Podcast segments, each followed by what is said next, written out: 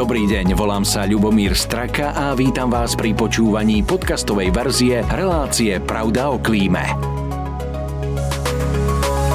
Reklamným partnerom tejto relácie je spoločnosť Veolia. Staráme sa o svetové zdroje. Krásny deň vám želám. Je tu pre vás ďalšia časť cyklu Pravda o klíme. Ak sa na Slovensku prejdete prírodou, určite je veľká šanca na to, že vám cestu skríži čierna skládka. Dnes už táto nekalá činnosť funguje zrejme v menšej miere aj vďaka fotopasciam a pozorným ochrancom. No máme tu aj skládky, ktoré sú verejne známe a sú oveľa horšie ako tie čierne. Príkladom je aj skládka nebezpečného odpadu na rozhraní bratislavských mestských častí Rúžinov a Vrakuňa. Som rád, že túto tému môžem prebrať práve so starostom mestskej časti Vrakuňa. Pozvanie prijal pán Mar- Martin Kuruc. Dobrý deň, prajem. Dobrý deň, prajem. Pán Kuruc, poďme sa na to pozrieť, teda na túto skládku. Už e, verejnosť určite vie, že je to skládka chemických závodov Juraja Dimitrova, ktorá sa tvorila v rokoch, pomôžem si, 1966 až 1979 či 80. Je to vôbec možné, že 13-14 rokov sa na to, pri tomto nikto nepozastavil a ten socializmus alebo ten režim, ktorý bol predtým, bol bezohľadný k tomu? No viete, takto. Skladka vznikla pred 50 rokmi plus minus, takže vtedy táto časť Bratislavy ani nebola Bratislavou, bolo to ďaleko za Bratislavou. Bratislava končila niekde tu na Kalničiakovej a už za tým boli lúky, pasienky, ostredky a podobne. Územný rozvoj vôbec sa Územný rozvoj vtedy sa nepredpokladal týmto smerom. V Rakuňa mala okolo 800 obyvateľov. V podstate bola pričlenená k Bratislave až v 71. Čiže vtedy to ešte nebola ani súťaž, súčasť Bratislavy. Bolo tam vysknuté staré rameno Malého Dunaja. Tým pádom tam bol kvázi nejaký nepriesákavý to podložie ilovité a vtedajší inžinieri rozhodli, že tu by to bolo ideálne umiestniť. Tak to umiestnili, zasypali to hlinou a dlhé roky to tam nejako tak spalo. A až následne asi pred tými 20 rokmi, keď sa spodné vody zvýšili, tak sa skorodovali súdy, v ktorých to bolo umiestnené a začalo to prenikať do spodných vod. Vtedajšia šéfka samozprávy u nás vo Vrakuni, pani Starostka, vydala zákaz používania studní na konzum a ďalej sa nič nedialo. Ano. Ja keď som nastúpil pred 9 rokmi na starostu, tak som okamžite kontaktoval ministerstvo životného prostredia, ministra, že teda by niečo s tým trebalo robiť. Samozrejme minister vedel o situácii, začalo sa aj konať, no ale medzi ním prišli voľby, parlamentne prišiel nový minister, ten zasa 4 roky hľadal iné riešenie, lebo vždy každý minister, ktorý príde, má svoj uhol pohľadu na danú vec a má svoje riešenie, ako by to chcel vyriešiť. Tak zase som počas tých 4 rokov sa stretol s pánom ministrom asi 4 krát a vždy bolo prislúbené, že chce to riešiť. Opäť prišla nová vláda, prišiel nový minister a zaznašil iné zázračné riešenie, ktoré by na to použil. A takto sa vždy každé 4 roky tomu vraciame a aj posledný pán minister Budaj, takisto pred 3,5 rokom som sa stretol, povedal, že má úplne perfektné riešenie, ktoré bude prelomové v danej veci a určite to vyrieši. Prešlo 3,5 roka sme zase tam, kde sme boli na začiatku. Takže... Tak medvede boli prioritnejšie. No. E, tak áno, je to uhol pohľadu. Ten, kto býva v Tatrách a má medveďa doma na dvore každý deň, tak pre neho jeho trápi medveď. Samozrejme, ja tomu áno. rozumiem a zase nás, nás, trápi voda, e, ktorá v konečnom dôsledku asi teda zo Žitného ostrovu aj do tých Tatier ide. Takže, takže asi tá voda je asi dôležitejšia ako tie medvede, ale na druhej strane musím povedať, že obyvateľia, ktorí bývajú v rodinných domoch, bytových domoch a majú vodu z vodovodu, tak sa nemusia báť. Lebo máme strašne veľa takých ľudí, ktorí naozaj bývajú v bytovke, áno, tečie áno, voda z vodovodu a niekde prečítali nadpis, že teda kontaminovaná voda vo Vrakuni a už teda máme hysteriu. Takže naozaj sa nemusia báť. Je to len pre tých obyvateľov, ktorí majú záhradky, záhradné chatky alebo ja neviem, rodinné domy a majú studňu a čerpajú vodu z týchto studní, tak naozaj je zákaz používania na teda samozrejme pitie, ale aj na polievanie plodín, ktoré sú potom určené na nejaký to konzum do budúcna. lebo tých záhradkárskych osad je tam celkom dosť a e, v niektorých e, práve už aj vďaka územnému rozvoju vznikajú z tých chatiek e, plnohodnotné bývania. Veľakrát tí ľudia tam bývajú a častokrát s tou vodou robia ako keby bola úplne nezávadná, teda bez chýb. Čiže je v podstate v kompetencii samozprávy, aby dokázala tých ľudí upozorniť, alebo e, ja neviem, či by to mala hliadka kontrolovať, je asi veľmi ťažké. Ono je to veľmi ťažké, lebo poprvé stavebný zákon je komplikovaný a častokrát nejasný. Viete, v minulosti bolo v stavebnom zákone povedané, že záhradná chatka, myslím, 20 m štvorcových. Áno, áno, áno. Dneska toto nie je v zákone a dneska máme chatky záhradné, ktoré majú 1000 m štvorcových a mhm, podobne. Mm-hmm. Oni majú v kolavdačnom rozhodnutí napísané, že je to záhradná chatka alebo rekreačná chatka, ktorá nie je určená na celoročné bývanie, ale kto to kedy dokáže a preskúmať, či tam býva celoročné alebo nie. Takže v podstate tam ľudia naozaj bývajú. E, nie je tam dotiahnutý verejný vodovod, tým pádom naozaj môžu používať na všetko len vodu z tej studne, ktorú tam majú narazenú, častokrát aj nie úplne s povoleniami a zákonne. Áno, lebo samozrejme. V prípade, že si chcete legálne postaviť studňu a naraziť ju, tak musíte mať aj nejaké odbery a povolenia a keď ten odber zistí, že tá voda je závadná, tak vám nedovolia. Takže aj toto je zase také nahranie, ale zákon to nikde nerieši. No a takýto obyvateľ sa dožaduje, že teda však postavte mi sem verejný vodovod, lebo však bývam v zóne, kde voda je kontaminovaná. Mm-hmm my sme aj požiadali bvs však vážená bvs je tu voda kontaminovaná. A bvs povedala, dobre, ale územný plán tu hovorí zo, záhradných chatkách, tak nemáme dôvod tam my ťahať vodovod, lebo máme e, časti, kde sú rodinné domy v zmysle územného plánu. Aj mhm. tam nemáme ešte vodovod v celej Bratislave alebo v Bratislavskom kraji, tak prirodne musíme tam postaviť vodovod. Takže aj toto je také, že tí ľudia sú síce nevýhodní, ale oni vedeli, do čoho idú. Áno. A vedeli, že kde si stavajú ten záhradnú chatku. No a samozrejme potom tu máme záhradky, ktoré v danej lokalite existujú 50 rokov. Takže boli tam aj vtedy, keď sa to tam navážalo. A vtedajší ako pamätníci a účastníci, keď boli na chatke, tak hovorili, že sa tam vyvážalo aj a videli to a v noci to svietilo a mysleli si, tak, že tak, UFO tak, pristalo áno, a podobné áno, veci. Takže my ani úplne všetko nevieme, boli. my ani úplne všetko nevieme, čo tam teda sa vyviezlo, lebo však určite chemické závody Juraja Dimitrova nevyrábali len hnojiva. V tej dobe teda asi vyrábali aj niečo iné, čo teda nejak úplne sa nikde neprezentovalo verejnosti, že sa to tam vyrába, takže ťažko povedať, čo všetko tam je uložené, ale na základe tých sond, ktoré boli urobené, tak niekde okolo 400 chemických látok a zlúčenín sa tam našlo. Ani som nemyslel, že toľko je, však Mendelová tabulka má teda áno, nejaký áno, počet. Môžete byť študijné pracovisko. áno, áno, áno, takže, takže určite to nie je jednoduché, určite to preniká do tých spodných vôd, aj keď e, ťažšie ako v minulosti, lebo naozaj tamto ilovité podlože, ktoré vtedajší inžinieri e, sa rozhodli využiť a že je teda nepriepustné, tak niečo zadržiava. Ale tým, že to Gabčíkov sa postavilo, tak tie spodné vody sa zdvihli. E, skorodovali tie, tie súdy a naozaj tá tekutina niekde tam vyteká. A ako rýchlo prenikne do no, podzemných vôd Žitného ostrova, ťažko povedať, lebo... To som sa chcel spýtať, to asi dneska nikto čas... nevie, viete, to je, v tom podzemí nikto nevidí, ako to tam prúdi, ale vieme, že tie látky už boli zachytené niekde, uh, Rovinka, Šamorín a podobne, takže tým, tým smerom to prúdi a a jediné riešenie, ktoré doteraz bolo prezentované, bol ten sarkofág betonový, ktorý už mal stavebné povolenie vydané, myslím, pred dvoma rokmi.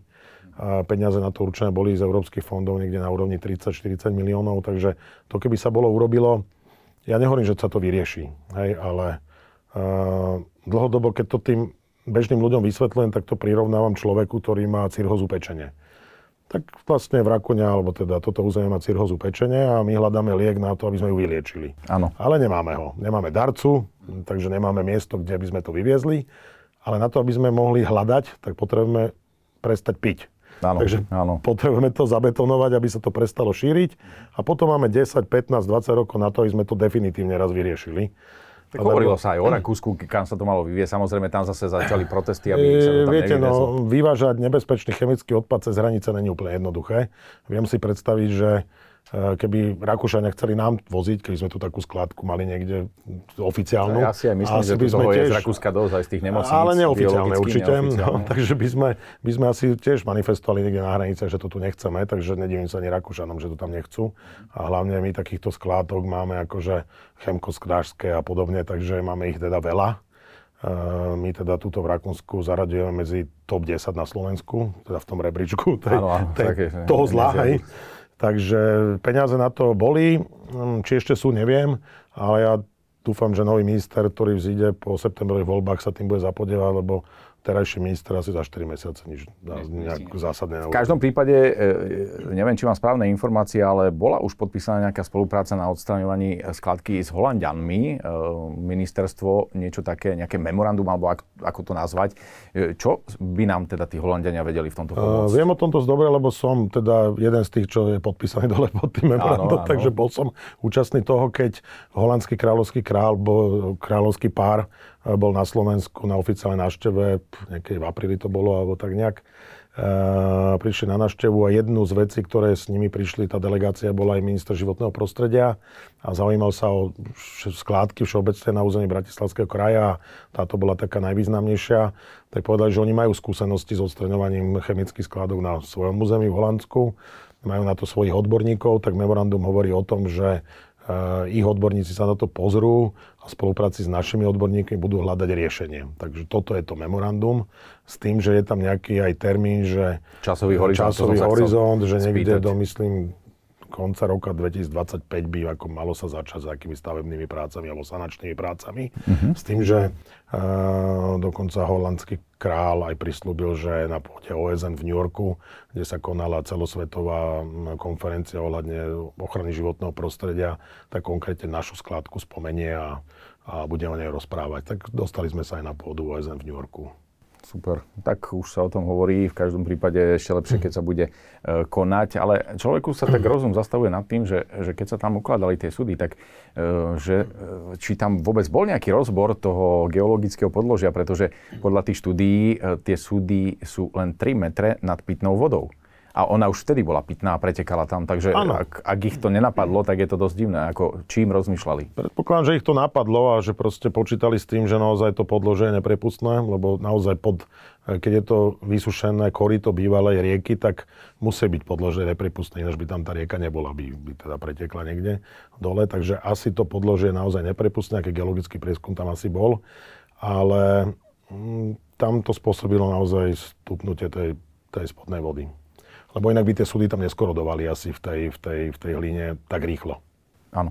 E, keď sa bavíme o tej sanácii, tak to je neskutočne obrovský rozpočet na toto. E, bude to teda v kompetencii samotného štátu, alebo ako, ako sa to bude riešiť? Predpokladám, že už teda súčasný majiteľ chemických závodov nebude chcieť prispieť na uh, túto sanáciu. Aj keby mohol. Mohol by určite. Ale tuto bola chyba urobená v, to, v tých rokoch, kedy Fond národného majetku predával uh, jednotlivé uh, tieto závody. A mala tam byť určite podmienka, že neberá, neberá len tie plusy, Aktíva. ale berá aj tie minusy, mm-hmm. ktoré by mohli v budúcnosti vzniknúť. A a toto tam nebolo, táto podmienka, tým pádom v podstate pán, e, pán Babiš e, nemá žiadnu povinnosť, okrem teda možno nejakej morálnej, e, sa touto skladkou zapodievať, ale tak či tak pred 8 rokmi vláda Slovenskej republiky schválila na svojom zasadnutí, že preberá plnú zodpovednosť za túto skladku a poverila ako povinnou osobou ministerstvo životného prostredia, že je to ministerstvo, ktoré to musí vyriešiť. No a ministerstvo to svojím spôsobom rieši. Áno, niekoľko rokov a niekoľko tých období e, ministerských. E, v každom prípade, e, vy ste tu už načrtli niečo, ale môžem, môžeme si povedať, že ako sa to dá prakticky sanovať? Dá sa to odkryť, vyviesť alebo vyčistiť tá zemina a čo s tou vodou, ktorá už je teda kontaminovaná? No, určite, Aké sú praktické veci? Určite to riešenie je. Bolo by to určite najlepšie riešenie. Ale v prvom rade na to, aby sme mohli takéto riešenie mať, tak musíme nejakú oficiálnu skladku na takýto druh odpadu niekde na Slovensku mať. Nie je taká skladka. A teraz, keby sme si povieme na rovinu, urobili, že konkurs, že nech sa prihlási starosta, ktorý by chcel na Slovensku takúto skladku mať vo svojom katastri, tak, to asi tak nie, si ale... predpokladám, že sa prihlási presne nula starostov. Čiže tým pádom by zase musel štát niekde na silu vybudovať nejakú takúto skladku v nejakom katastri, možno odlahlom, No ale určite sa tam nejakí miestni občanskí aktivisti nájdu, ktorí budú proti tomu bojovať. Dobre, ale nebudú chcieť, aby taká skladka vznikla, ale to zasa musí, viete, to musí na to peniaze nájsť, musíte, to musí to prejsť EO, musí to prejsť stavebným polením, územným a týmto všetkým, čo bude trvať 10 rokov, kým sa takáto skladka vôbec by niekde na Slovensku postavila. A potom, keďže 10 rokov sa to tam navážalo, tak predpokladám, že 10 rokov by sa to odtiaľ aj vyvážalo. Vyvážalo. A teraz cez, ja neviem, celú Bratislavu, po diálnici, ja neviem, kde by sa to muselo, to by určite nebolo jednoduché, to musí byť zakonzervované, nejaké teda uzavreté automobily podobne. Takže to by bolo určite aj finančne náročné a hlavne časovo, že naozaj možno za 10 rokov by sa len začalo a my v podstate potrebujeme naozaj tú cirhozu zastaviť.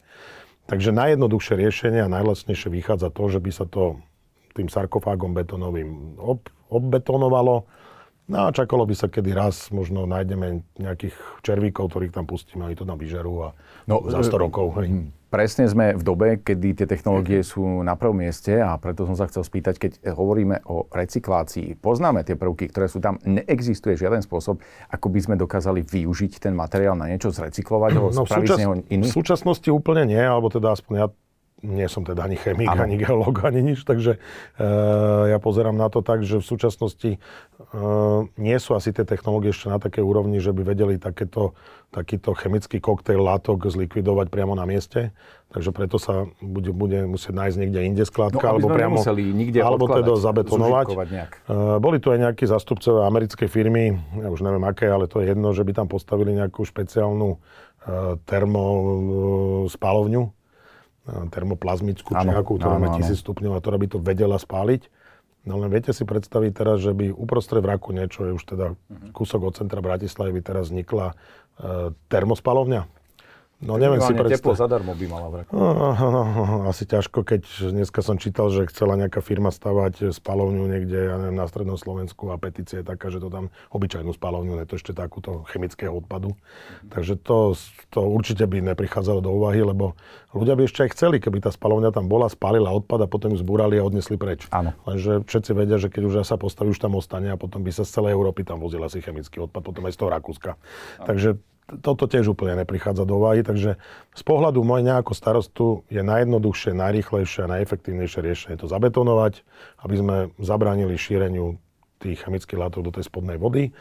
A za 50 rokov naozaj možno príde nejaká nanotechnológia, ktorá to zničí nejak tam priamo na mieste, nejak, nejak inak. Jasne. A do, do, do, tej, do toho času, do tej doby, kedy sa začne s tým riešiť, máme vôbec e, technológie, ktoré to dokážu aspoň monitorovať, či to je vo väčšom, v menšom, e, na akú časť územia sa to už dostalo, aby tí ľudia boli aspoň upovedomení, ak to nevieme zastaviť, aby boli upovedomení, tak ako chodia signály do mozgu z tej pečenie, že niečo sa deje, tak aby tí ľudia dostali informáciu, že nemôžu čerpať. Tak e, my ich informujeme už tých 8 rokov pravidelne vo našich vrakonských novinách, e, na sociálnych sieťach, na webovej stránke Vrakune.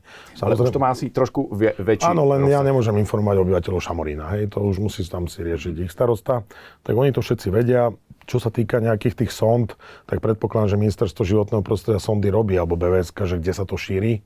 Tiež to není ani mm, moja kompetencia, ani na to financie nemám, ani techniku, aby som toto riešil, ale ja myslím, že na sekcii vod na ministerstvo životného prostredia sa týmto problémom zapodievajú a monitorujú danú skládku, kde sa, tá, kde sa to šírenie tých vod e, v súčasnosti nachádza.